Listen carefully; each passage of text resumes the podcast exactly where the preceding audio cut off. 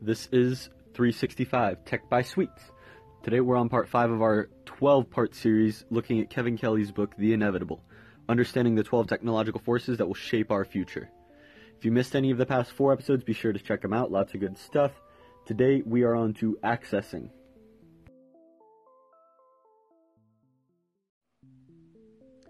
The trend recently with successful companies is to own less but to provide more access.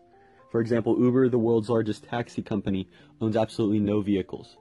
Facebook, the world's most popular media owner, creates no content.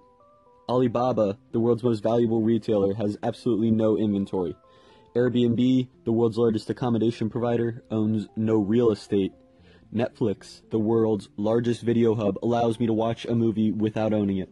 Spotify, the world's largest music service, lets me listen to whatever music I want without owning any of it. Amazon's Kindle Unlimited enables me to read any book without owning any books at all. And PlayStation Now lets me play games without ever purchasing them. Every single year, I own less of the things that I use. This brings me to what accessing is. Accessing, well, possession is not important as it once was, and accessing is more important than ever we're shifting the equation from having ownership to having access to the materials and services that we use. There are five deep technological trends that accelerate the long term transformation from accessing away from ownership. The first technological trend is dematerialization. Over the past couple decades, the trend has been to make stuff better using fewer materials. Cars continue to get more lightweight. The beer can dropped off, uh, what was it, like 73 grams? Yeah, it's dropped off about 50 grams since 1950. Phones continue to get smaller.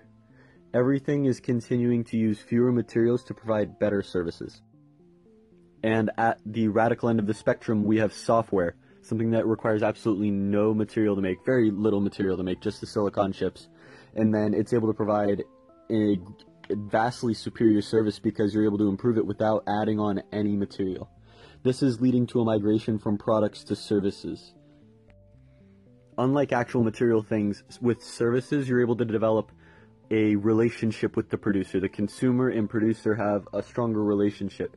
And with that, the longer that you're with a service, the better it gets to know you. And the better it gets to know you, the harder it is to leave and start over again because Nobody else is able to provide that connection, that partnership that you have with the existing service. The second technological trend is real-time on-demand.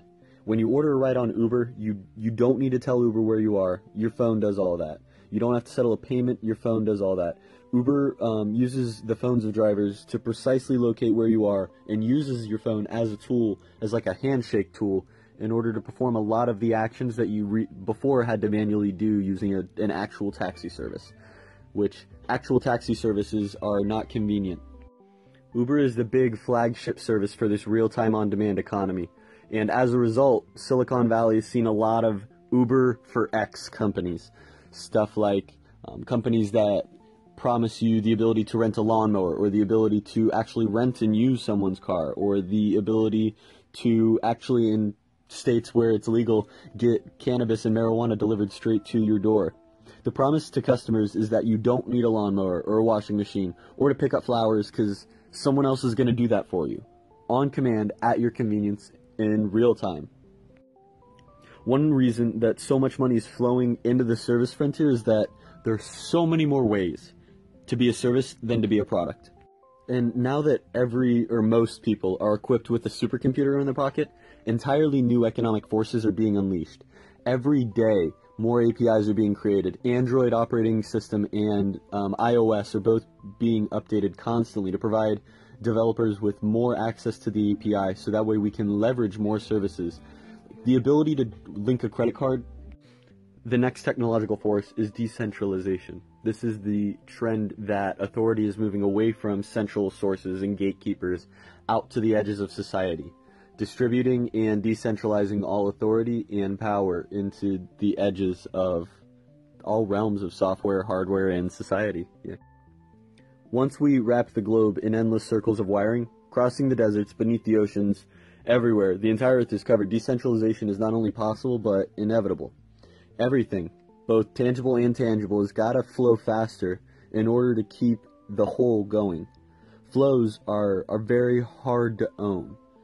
Possession seems to just slip through fingers of flows. Access is more appropriate for the stance of fluid relationships that govern a decentralized apparatus.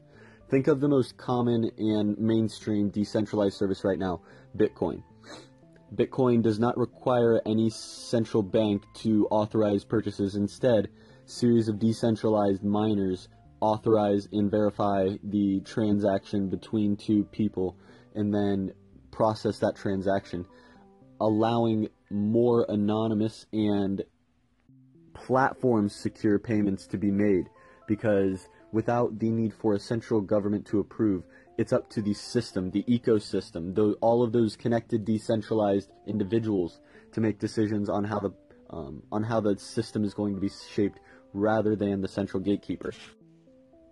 Think of the web, for instance. The web serves me as if I owned it, yet I don't need to do anything to maintain it. I can summon it up anytime with the snap of a finger, and I enjoy all of the benefits of the web, all of the amazing works answering my questions like a genius, navigating me like a, a wizard, entertaining me like a professional, without the burdens of ownership, simply by accessing. The more our society decentralizes, the more important accessing is going to become. The fourth technological force is platform synergy. For a long time, there were two basic ways for humans to work a firm and a marketplace. A firm, such as a company, has definite boundaries with permission based and enable people to increase their efficiency via collaboration.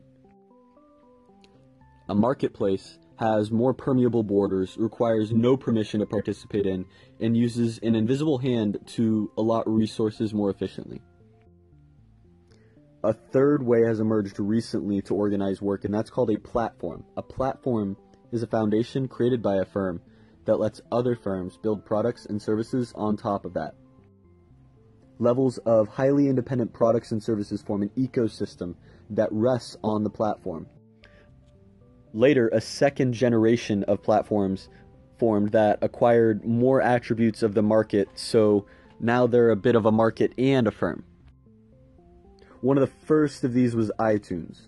Um, Apple, which owned the platform, uh, made a platform so that vendors could pitch virtual stall and sell their own apps on iTunes. Apple regulates the market, weeding out whatever they feel is not up to par. And then a third generations of platforms further expanded on the power of the marketplace. Unlike traditional two-sided markets, um, a platform ecosystem became a multi-sided market. A, a good example of this is Facebook, where it created a marketplace that where independent sellers could uh, produce their own profiles, which were then matched up in a marketplace with their friends. The attention of the students was sold to advertisers, and game companies sold to students, third party apps sold to advertisers, and third party apps sold to other third party apps, and so on in multiple way matches. The wealthiest and most disruptive organizations today are almost all multi sided platforms Apple, Microsoft, Google, and Facebook. All of these giants employ third party vendors to increase the value of their platforms. All of them employ extensive APIs that facilitate and encourage others to play with it. In addition, at almost every level of a platform, sharing is the default. Your success hinges on the success of others.